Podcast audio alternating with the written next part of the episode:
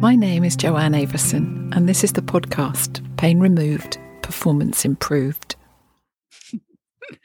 so, welcome to this episode of Pain Removed, Performance Improved. And it is my absolute pleasure today to have as my guest Sarah Cox. Hello, Sarah. Hello, wonderful to be here, Jo.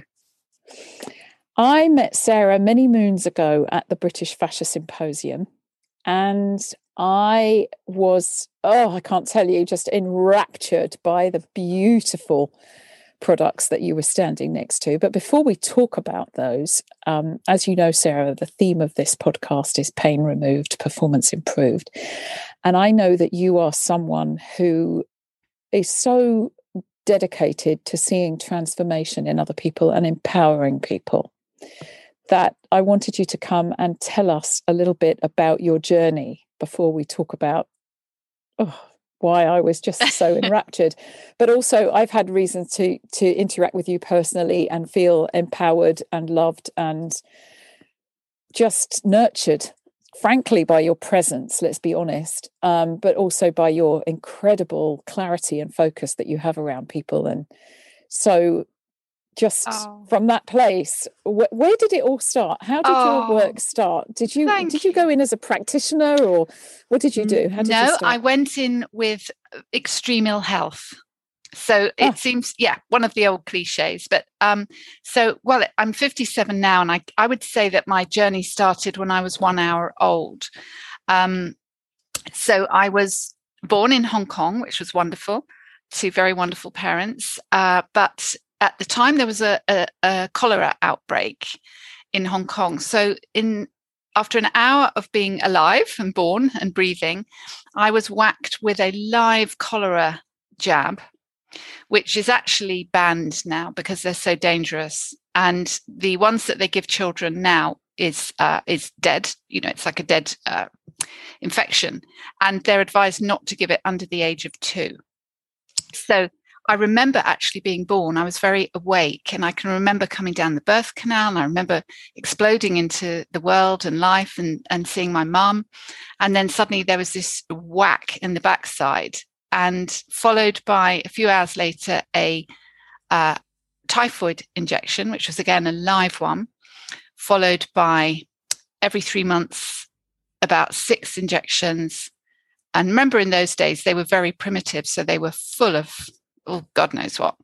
And then age three, I had 15 mercury fillings in my milk teeth.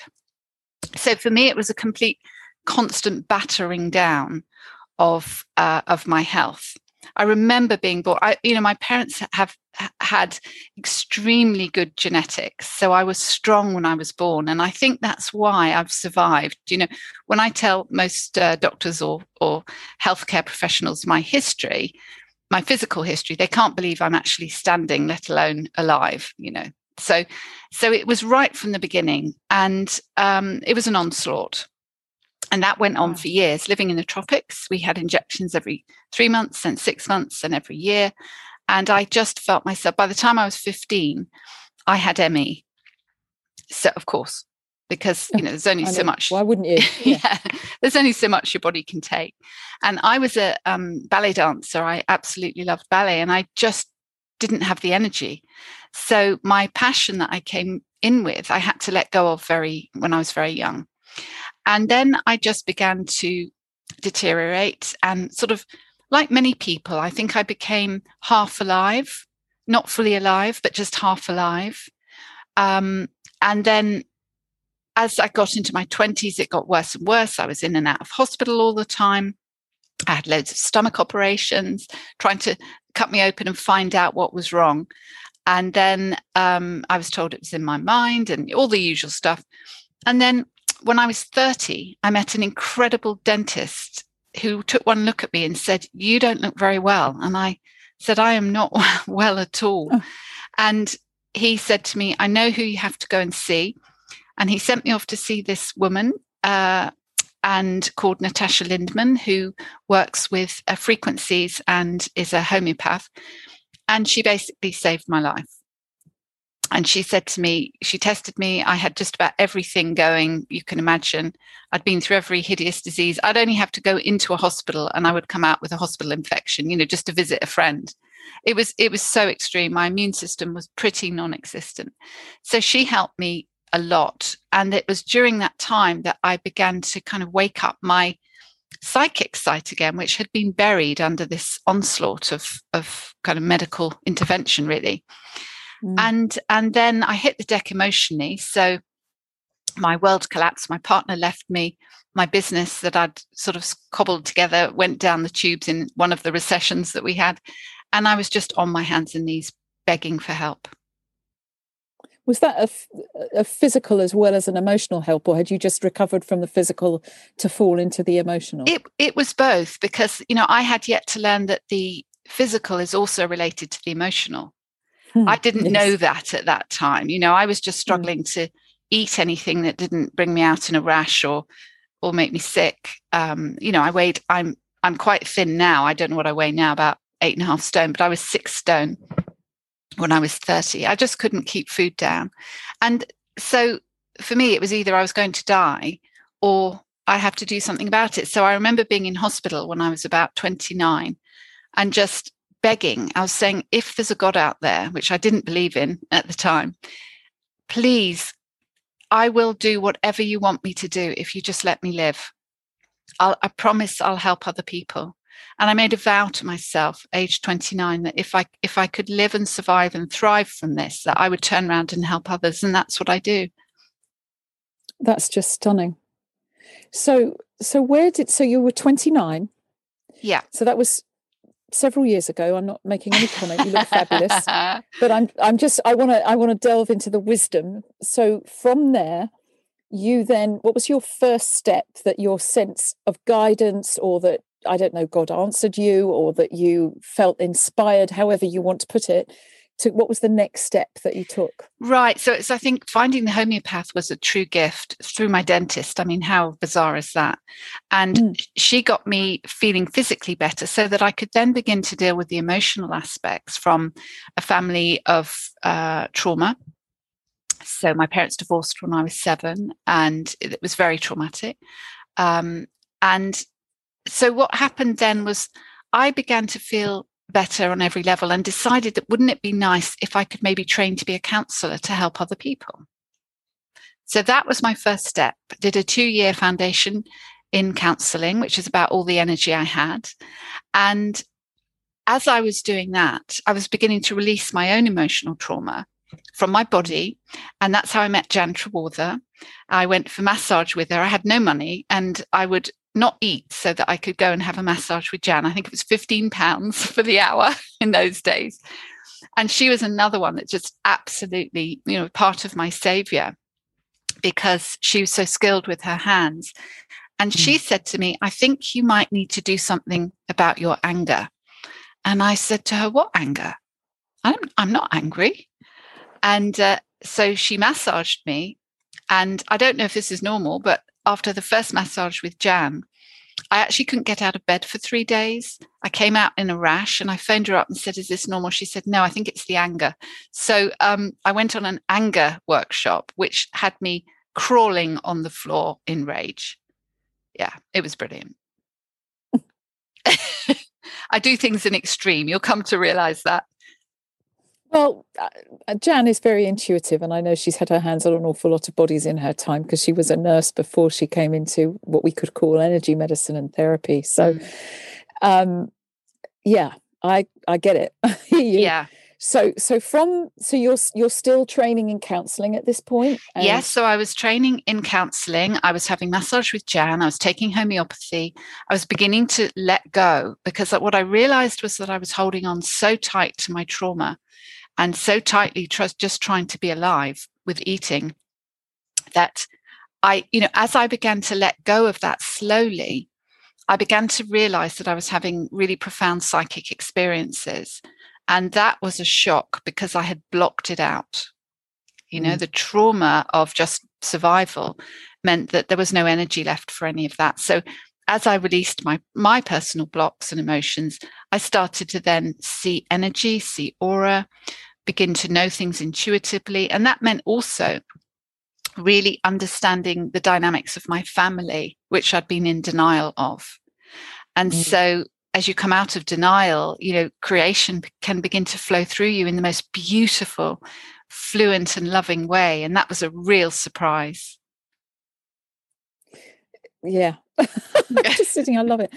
And so, so when you say you could see energy, would I be right in asking you that you have a sense that you perhaps had always been able to see that, and it was about getting out of your own way somewhat as this emotional layers and after the physiological layers of immune struggle yeah. were gradually dissolving that you were becoming more resilient to the yeah. to what it takes to hold that awareness because it takes something doesn't it it does i was becoming more aware and I, I took myself off to the College of Psychic Studies because nobody in my family had really had any experiences on a psychic level.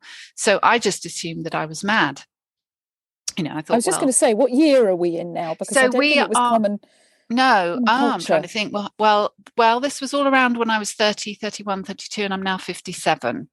So no, I mean, nobody I knew um, I didn't. Nobody knew anything about healing, or I think I think there was the one book that came out. You can heal your life. I think that was about it. There was nothing on the Louise Hay. Yeah, yeah so we're in the nineties. We're in the nineties. Yeah, we're in early. that period of everybody learning about all these different modalities. But homeopathy was sham, and yeah, craniosacral therapy wasn't really known that well. It was only no. the unusual people that had the, the weirdos. You know, I remember going to to dinner at a friend's friend's house and um, I remember being, somebody said, Would you like a coffee? And I said, No, have you got a chamomile tea? And everybody around the table just fell about laughing.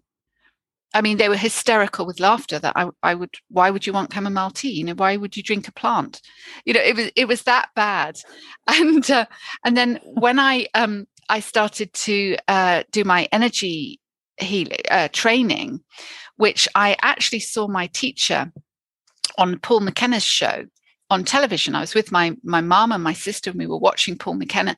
And this man came on and started doing energy work around Paul McKenna. And I nearly, I nearly collapsed on the floor. What I realized is that I was so connected to what he was doing that I could I couldn't function. I'd never seen any, I didn't know what he was doing. He was waving his arms around. And I jumped up on the coffee table and said to my mum and sister, That's what I'm here to do. It was extraordinary. It took me six months to then track him down through the Paul McKenna show. And he was an energy uh, worker, energy healer, energy teacher. And I went and trained with him, and it absolutely transformed my life. But then I was starting to talk about energy, you know, and nobody around me knew what I was talking about. I, I felt like a complete freak. Hmm. Yeah.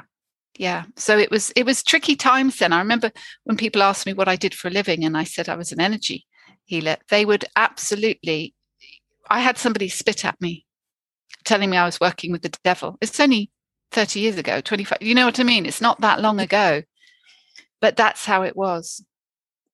So I, I hear you. I mean, I, I, I'm trying to think what I was doing. 20, well, I, I, I think I was work. I was yoga by then. Yoga was okay 25 years ago. Yeah, just definitely. about as long as it wasn't in a church long. hall. Yeah. Oh, it wasn't in a church hall. No, no, no. Yeah, but to no. have a centre with yoga is what I had in Brighton, and it was, it was like it was okay. It was newish, mm. But it was okay. It was me. It was beginning to be meaningful to people. But what I'm um, what you said so you've by this time you've done counseling and you've done psychic work and now energy healing those were the three things that you well together. yes i did the um i i did the energy healing uh before i did the psychic work so the energy healing started to open me up and it opened me up big time and i was having a massage with jan um and i started to it was probably the first time i'd ever really relaxed and I started to um, see vague figures. I was lying on my back, and I remember saying to Jan, "Oh, I think I can see somebody." I was all sort of dopey, and she said, "Why don't you invite them in?" Ha ha! I had no idea. We hadn't. Both of us, none of us knew what we were doing. So in my mind, I said, "Oh, welcome in." And I kid you not, a man walked through the door. And when I say through the door, I mean through the door. And he had the door a was shut. The door was shut He had a blue coat cape on. He had the most beautiful eyes I have ever seen in my life, blue. And he had the most serene smile. He had a beard and he walked over round the table and put his hands on my stomach. Now, at this point, I was thinking, I have really gone completely gone nuts. However, Jan saw this whole thing unfolding as well. She said, I've seen it, Sarah. I've seen him. She backed off and with her back to the wall. And I looked up at this man. He put his hands in my base chakra, which I didn't even know what a base chakra was in those days. He put his hands in my base chakra and he did something like a twisting motion.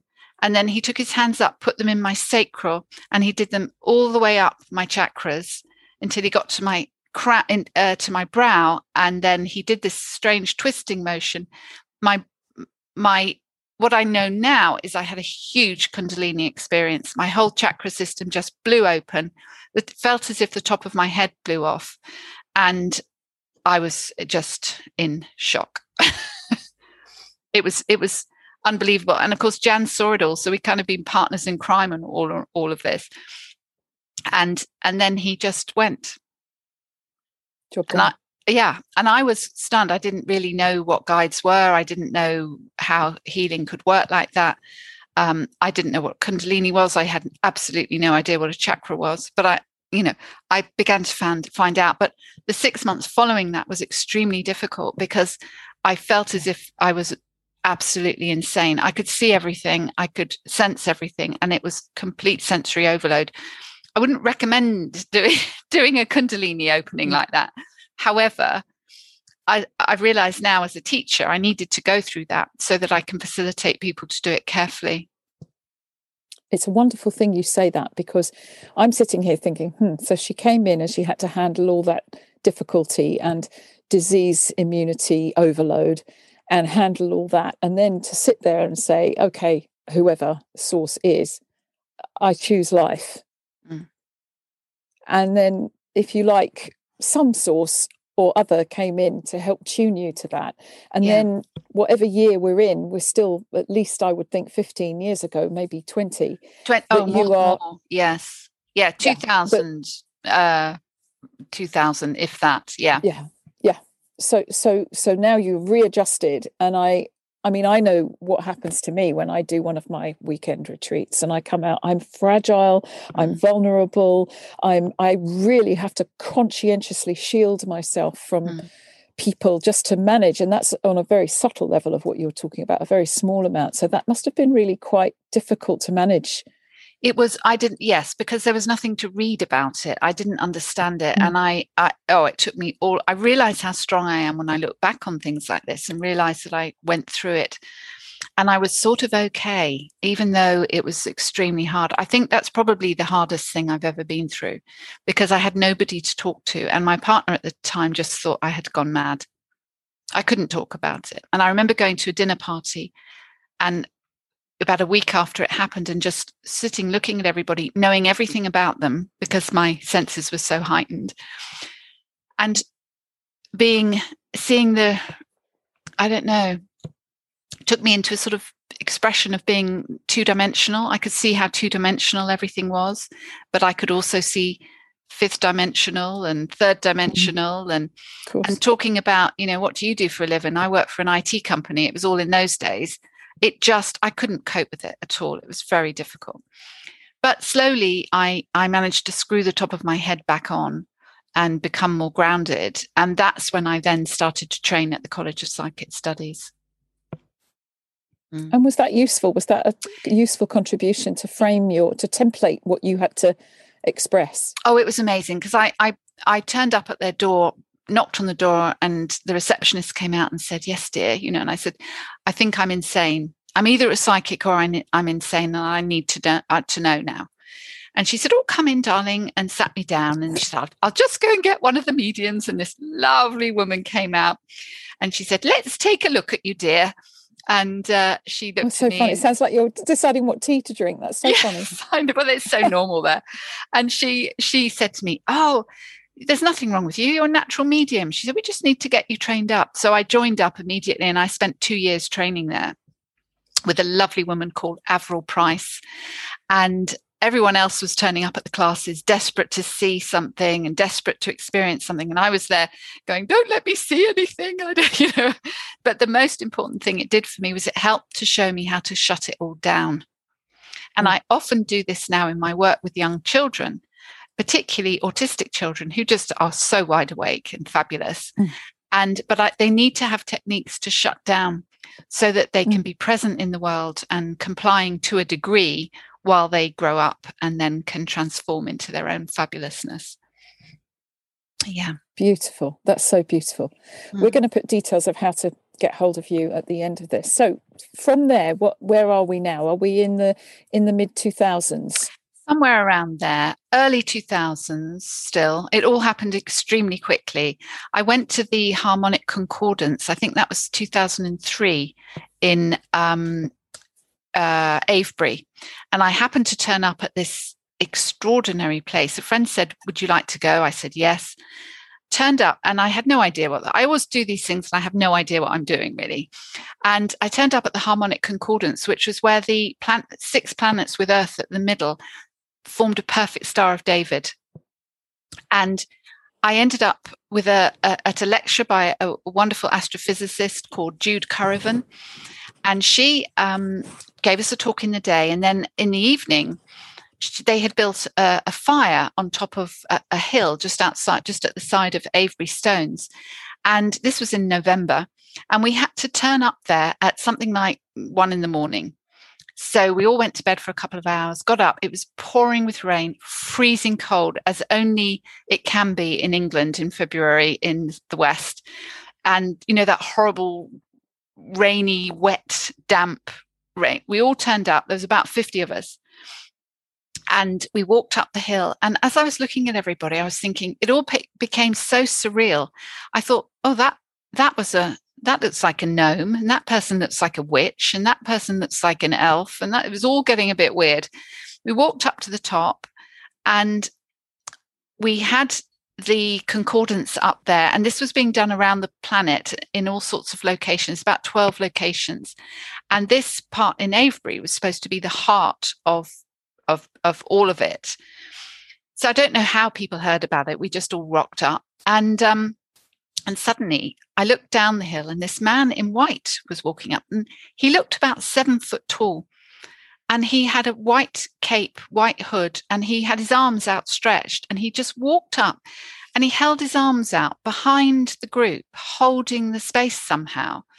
And I just, you know, I, it was also bonkers by that point. I just thought, oh, there's Jesus. You know, it was, uh, of course, of course he's turned up. You know, it was just mad.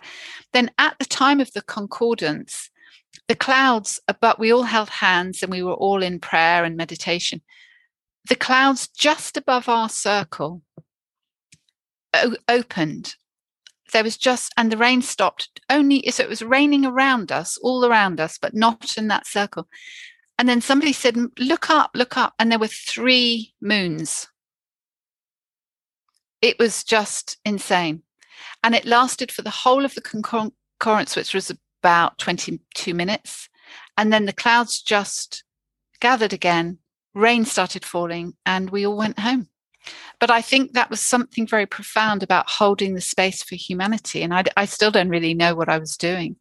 Um, but it was it was extraordinary. So things like that began to happen for me on quite a regular basis, and I was trying to pretend that I was still normal.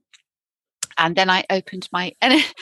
I know I didn't tell anybody. You've got to laugh. I'm, forgive me that it's just I'm laughing. I'm not laughing at you. no, I know. I'm laughing at the idea that you wouldn't tell anybody this because it had become what was so clearly paranormal or yeah. not normal yeah. had become the norm for you and it's almost yeah. like living two lives at the same time isn't it, it was. like it's like straddling attention. You know all about yeah. that. It's like having one world in one foot in each world and i realized that most people couldn't cope with what i was experiencing. I mean i was having surreal things you know my car i ran my car for 300 miles with no fuel in it because my guides were telling me to they were beginning to train me to to be obedient and that sounds like it's a negative thing but it isn't so as i began engaging and working with my guide they would give me the most extraordinary things to do, like um, go and cut that log or that lovely new top you've bought, give it to so and so. You know, it was very clear instructions.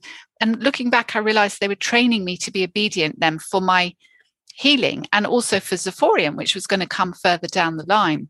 Because I set up my healing clinic, I was all open, I could see everything, hear everything, it was wonderful, working with energy. The day I opened my clinic, all of that went. I couldn't see, feel, or hear anything. And it went for two years. And I was on my knees begging my guides, what have I done wrong? Why can't I see? And they all I would hear was just keep going, keep going, keep going, keep going. So I ran my clinic. People were having great healings and so on. You know, it was wonderful. But I ran my clinic for two years when I first opened on absolute trust. And then suddenly it all came back and they said to me, Ah, we were just testing to see if you really meant that you wanted to do this. So let me just be clear because I know if someone's listening, they might be hearing. So what you're saying is you kept the clinic open, you carried on doing the work, yeah, but you had to hand over the work, as it were. I did. The work be done by you just paying attention and being present with yes. the techniques, and yeah. whatever came through came through. But you couldn't see I or couldn't. define what you were doing. I had no engagement with it in on that level, because what they were doing was training me to have no ego. Yeah, that it wasn't about that. me it was not yeah. about, you know, and they'd say, it's not about you, Sarah. And it's not up to you whether people heal or not. You do what you do as a channel, and then, you know, and then we do the rest. So it was training like that all the way through. And uh, so I ran my clinic for a long time. I don't know how many years. A few years after that, I then decided I wanted to teach people how to do it because I could, un- I really understood that once, like I had, people clear their blocks and their illnesses and their depression and their whatever else it was, that they, you naturally, the human condition is naturally creative, psychic, open, intuitive, and that's how, that's what should be normal. Not what we. And don't you described. believe that we're all capable of healing through our kindred spirit, through kindness, through through each other?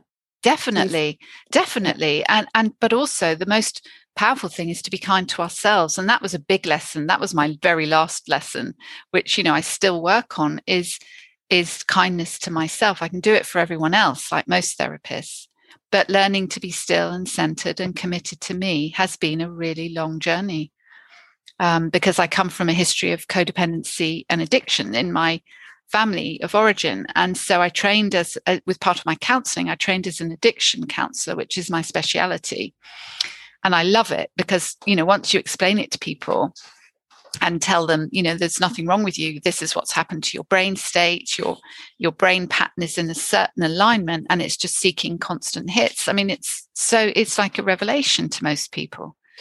Um, so sometimes I have people who've been in therapy for 25, 30 years, psychotherapy or whatever it is. And, uh, and, and I sit and listen to them and I say, What are you doing about your addiction? And they say, What addiction? But if you don't deal with the addiction, you're never going to sort the problem out because it's hardwired into your brain. So your your grounded counselling is such a powerful theme running through all the intuitive.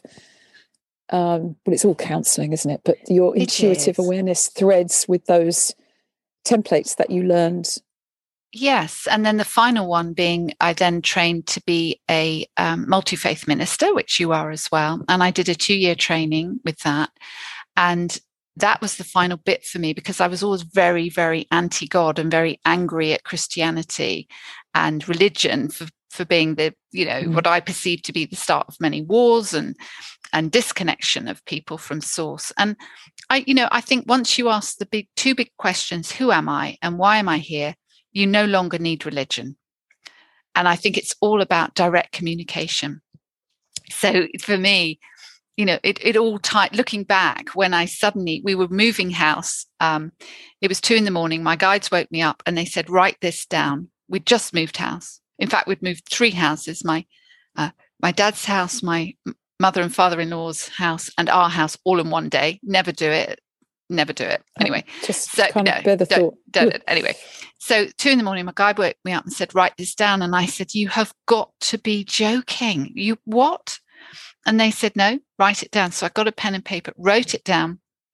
And it was the, they basically dictated Zoforium to me, which is now my company. Um, they, the products, the colors, the aromatherapy, the crystal, the frequency, the homeopathy, the affirmations, everything that they wanted in it. And I was thought, cracky, you know, what? I'm not a, I, I don't know anything about sales. I've just been a therapist, you know, I, I don't know what they're talking about. And they said, no, we will be absolutely behind you. And those that can see it will know it absolutely. And those that don't will just think they're pretty bottles, and that's fine. So, so and this was all dictated at once. Yeah. At two o'clock that. So you were up yeah. most of the night writing things down. It wasn't most of the night. It came so quickly. It was about half an hour. I mean, it was it was right. an absolute download, and uh, and so I wrote it all down. Then when I started checking it out with friends of mine who were crystal therapists or who were aromatherapists, they were saying, "Yeah, it's perfect. It just all it's perfect." Um, so I then braved. You know, I hadn't got any money really, so I put it all on my credit card and I, I came out with my body oils, a range of the eight. They were adamant there had to be eight chakras, two for the heart, um, the masculine and the divine masculine and the divine feminine. So there were eight bottles. Um, and so I, I just produced those. And because I'd been a therapist for a long time, I knew lots of therapists. So I started telling them and they started using them and saying, wow, they're amazing and sharing. And that's how it all happened. You know, so it's a, it's a, I think of Zoforium as a culmination from that first hour of being born when I was jabbed right through to where we are now, um, which is the whole of, of my history really rolled into into my experience into the bottles so just to make this full circle when i first met you of course it was at british fascia symposium where jan Trewartha is the director and you had that extraordinary stand covered in the Zoforium sprays and mm. candles mm. and oils and so on and the colors just are delicious. They're so beautiful. The colors themselves have a resonance field all of their own. Yeah, they do. And I, I still have my um, dark blue spray. Mm. Uh, which one is that? Indigo, the brow chakra. Indigo. Yeah. Yes, that's yeah. right. Yeah. And and the times when I've just needed it, it's just somehow arrived. It's there, and I spray, and I can't tell you what it is, but the scent is so soothing, and and it's just that it's that feeling of resonance, isn't it? When you resonate yeah. with the right color at the right time, and you just. I mean, I don't know about you, but I, I can get up in the morning and put the wrong color on. And I, I'm standing there in the kitchen making myself a cup of tea. And I think, I can't wear this color today. This just mm. isn't right. And mm. I can, I've always thought it was because I'm a nutty artist who just has to have the right colors around her. But it's come to mean much more to me now, now that I'm um, older and calmer and understand an awful lot more that we don't even realize how influenced by color we are that oh, that if oh, you yeah. put out an advert of a certain color it doesn't have the same effect of an advert of a different color yeah and you know i love to think my some of my instagram posts are brilliant but i swear to god it's just the color that's in the photograph that makes the yeah. difference i don't think we realize how important that is. And yeah. you you had the color codes given to you didn't you? i did. The color frequencies everything was a frequency. So the homeopathy is actually in the bottle in three different frequencies and i didn't understand that at all. And um but since i've found out from homeopaths that, that it actually resonates to mind body and spirit. So it's in it's in a sort of personal body vibration. Then there's the body around us vibration and then there's the cosmic vibration. And i think i'm i'm still learning how incredibly powerful vibration is on every level. Absolutely everything we're learning more and more is a vibration. And you know i was so fascinated when i was looking at the the work that you do. You know it's kind of the less that you do the more is happening because it's it's the intention and i think when i first trained with mark caldwell to be an energy therapist he'd been spent years in china in the 60s um, learning uh, um, acupuncture because you know his dad was a surgeon in London, the Royal College of Surgeons, and they'd heard about these you know these meridians, and they decided to get some dead bodies and find the meridians. Of course, they cut them up, couldn't find anything. Whereas Mark in China was realizing that of course there are meridians. It's all about energy and vibration. You'll never see them, but also it. He was in a room of 40 people learning to do acupuncture some of them were having outstanding results and some of them were, were kind of okay And he realized that what was happening was it was the quality of the person doing it that had a bigger impact than where they stuck the needles. So it's all about intention. So for Zoforium, that's the basis of my products. You know, it is about obviously affirmations and changing the brain state, but the but the intention behind the products. And I every day I pray that they I see it as a web that is beaming out from me and i just imagine it around the world healing and nurturing and loving and that the right people are drawn and whoever needs whatever they need will know that they need it and that's how the company has expanded because we don't i've never advertised and now we're all over the world and and i think if you can let intention and vibration do the job then all you have to do is it's like it's like steering one of those massive cruise liners. I don't know if you've ever seen, but on the, you know, with the captain on the deck, he's got a, a steering wheel that's about eight inches wide and the ship is about two miles wide, you know, and they they do everything by that tiny steering wheel. And spirit show me that that's how life should be. You've got your little guidance, your little steering wheel, and all you do is change it one degree, and the ship turns you know half a mile in one mm. direction mm. and so it doesn't have to be a big struggle and having come from you know dysfunction it all was a big struggle but i've realized now it actually it doesn't have to be so i, I very much love the work of abraham hicks which is do less and and dream more and that's where i am now mm. yeah it's just such a beautiful story and i i just love how grounded um, is because I know, you know, there may be some people listening to this who are, you know, okay, I can handle chamomile tea, but people walking through doors and, know.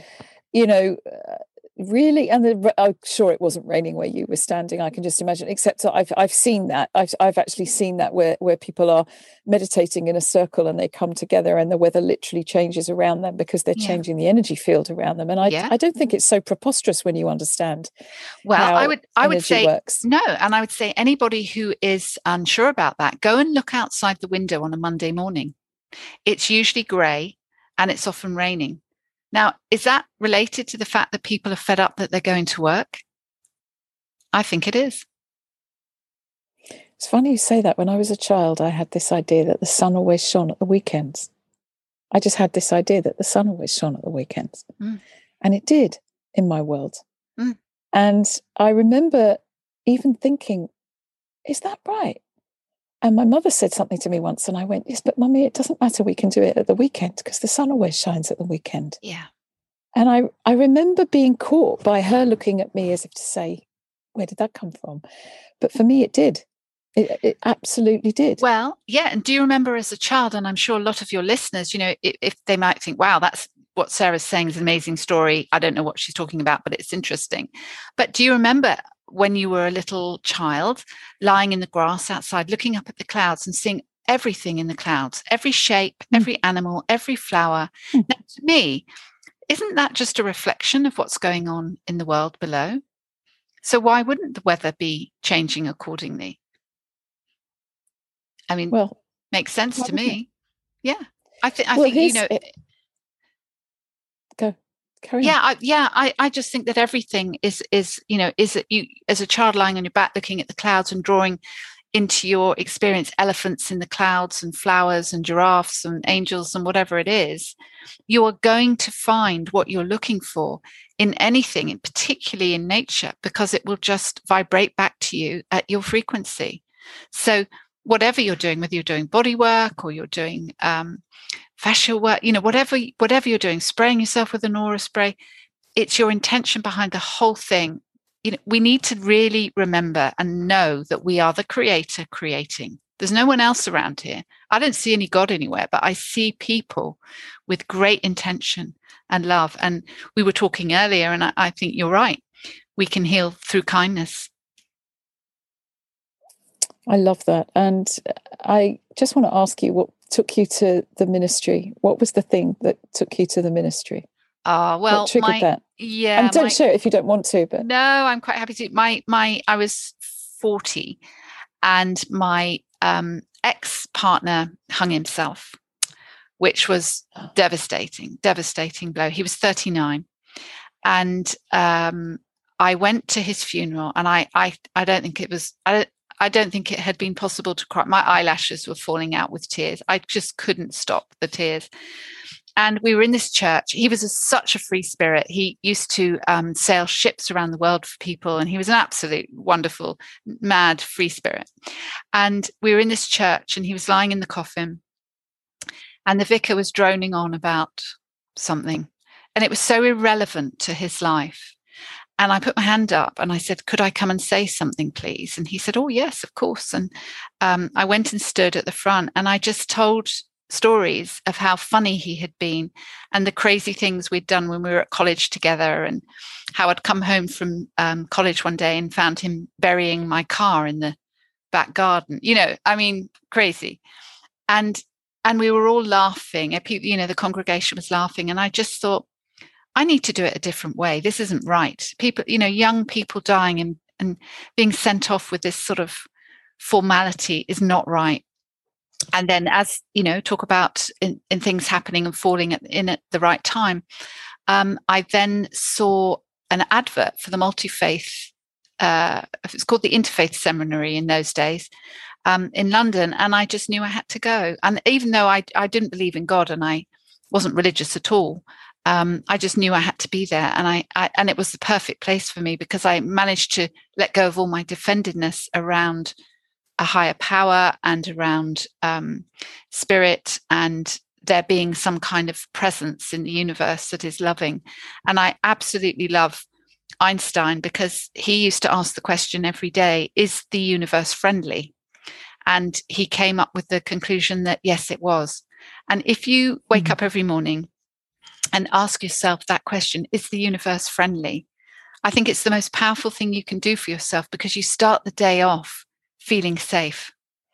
So when I started my ministry, I didn't realize I'd be doing funerals and weddings and baby blessings, and I had no, I just didn't have a clue. I just knew I had to be there, um, and I was challenging to them. I think you know I challenged everything. I had a, I remember the when we were learning about Christianity, I ended up with the with the priest who was teaching us at the time on his knees in front of me, begging for forgiveness on behalf of Christianity, because uh, you know I was challenging him about Imagine. wars yeah. I can imagine yeah. Yeah and uh, and so so that was that and i absolutely fell in love with every religion we studied. I i loved them all. I loved them all. Yeah yeah me too. Yeah yeah.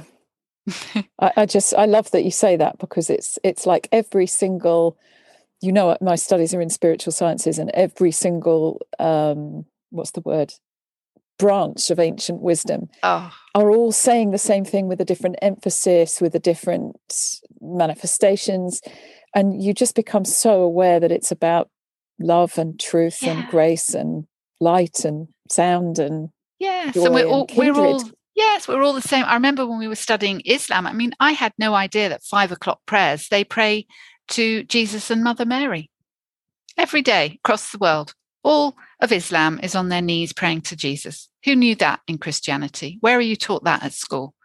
You know, that that kind of thing was so inspiring to me and beautiful. I remember finding out that that Muhammad was Abraham's brother, and they both came down the mountain together, and they had a, pair, a set of the Ten Commandments each. And I was like, "Excuse me," mm. I was just, "You mean that these are just no?" And I, I yeah, yeah. yeah. you know, I, uh, uh, why why do we call them different things? And uh, well, what has man done with it? And I, I'm with Caroline Myss when she said, if if you if you think God is this off-planet old man with white hair and a pair of glasses, and these are my words, a Christmas list sitting there waiting to say, Were you good enough to get your Christmas presents? Yeah. Are you kidding?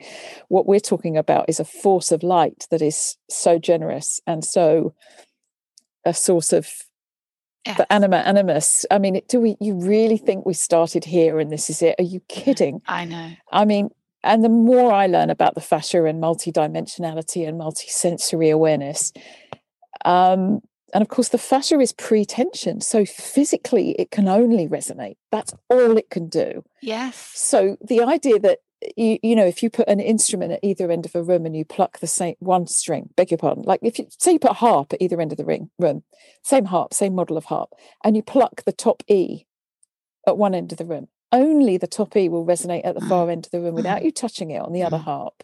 that's going to happen. That's that's a fact. That's like gravity.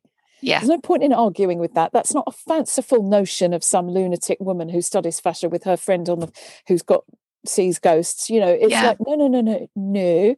Yeah. That's physics.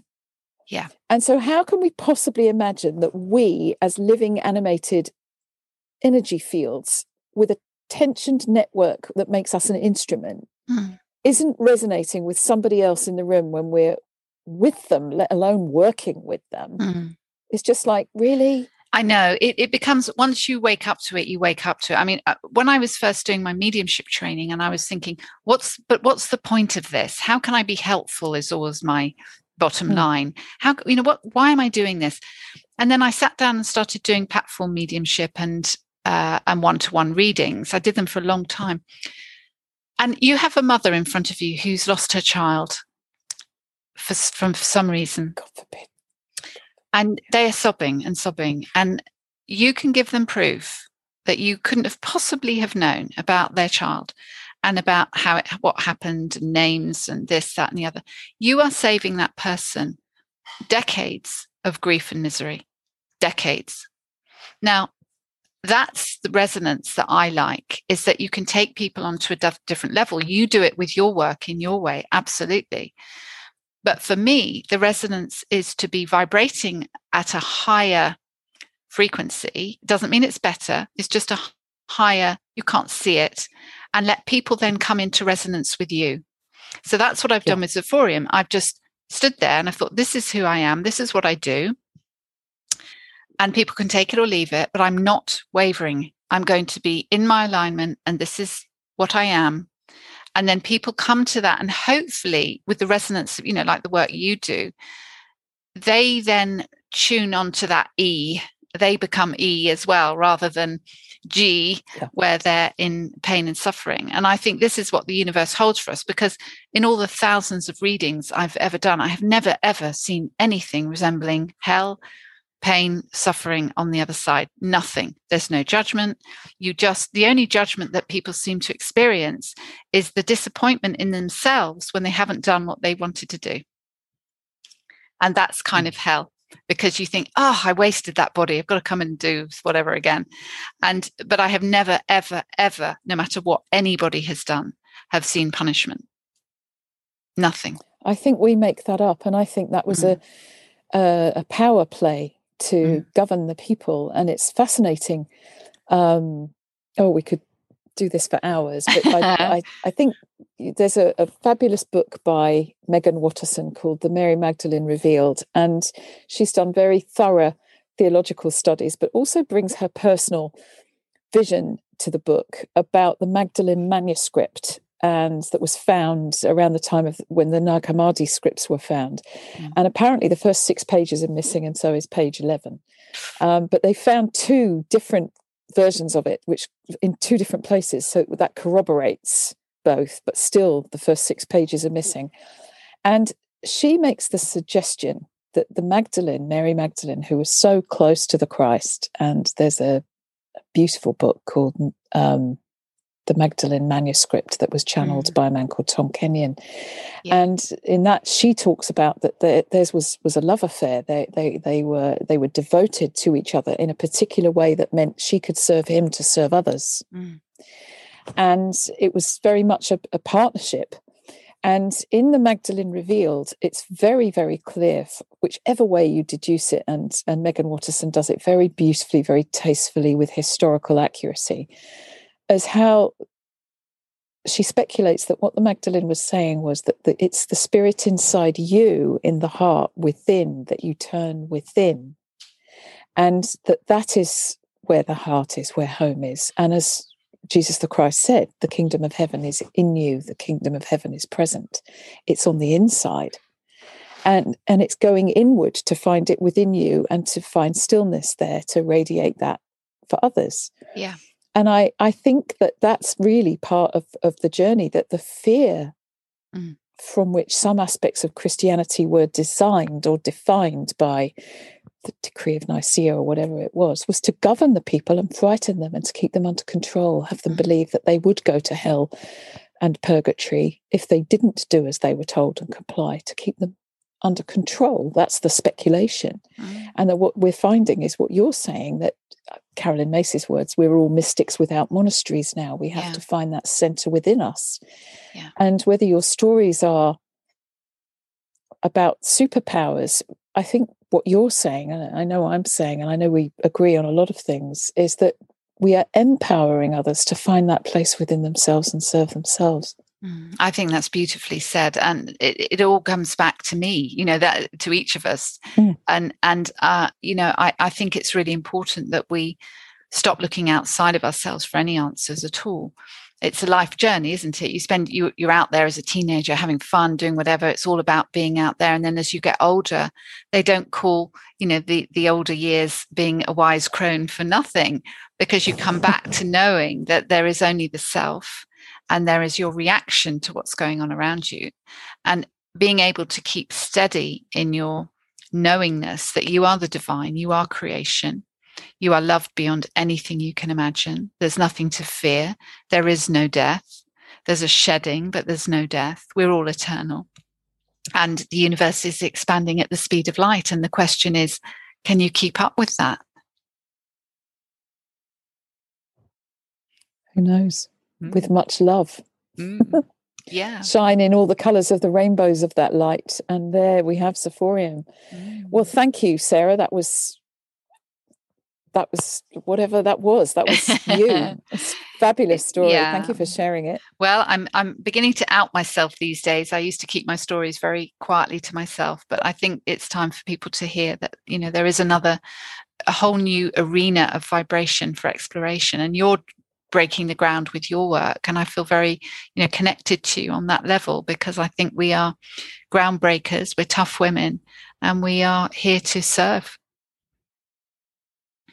couldn't agree more thank you so much for spending this time with me it's been an absolute privilege and i don't know what to say. We have we say in uh, the where where my ministry is, we have a saying Berush Beshan, which means the blessings already are. So mm. Berush Beshan. Oh, thank you. It's been a joy. Thanks, Sarah.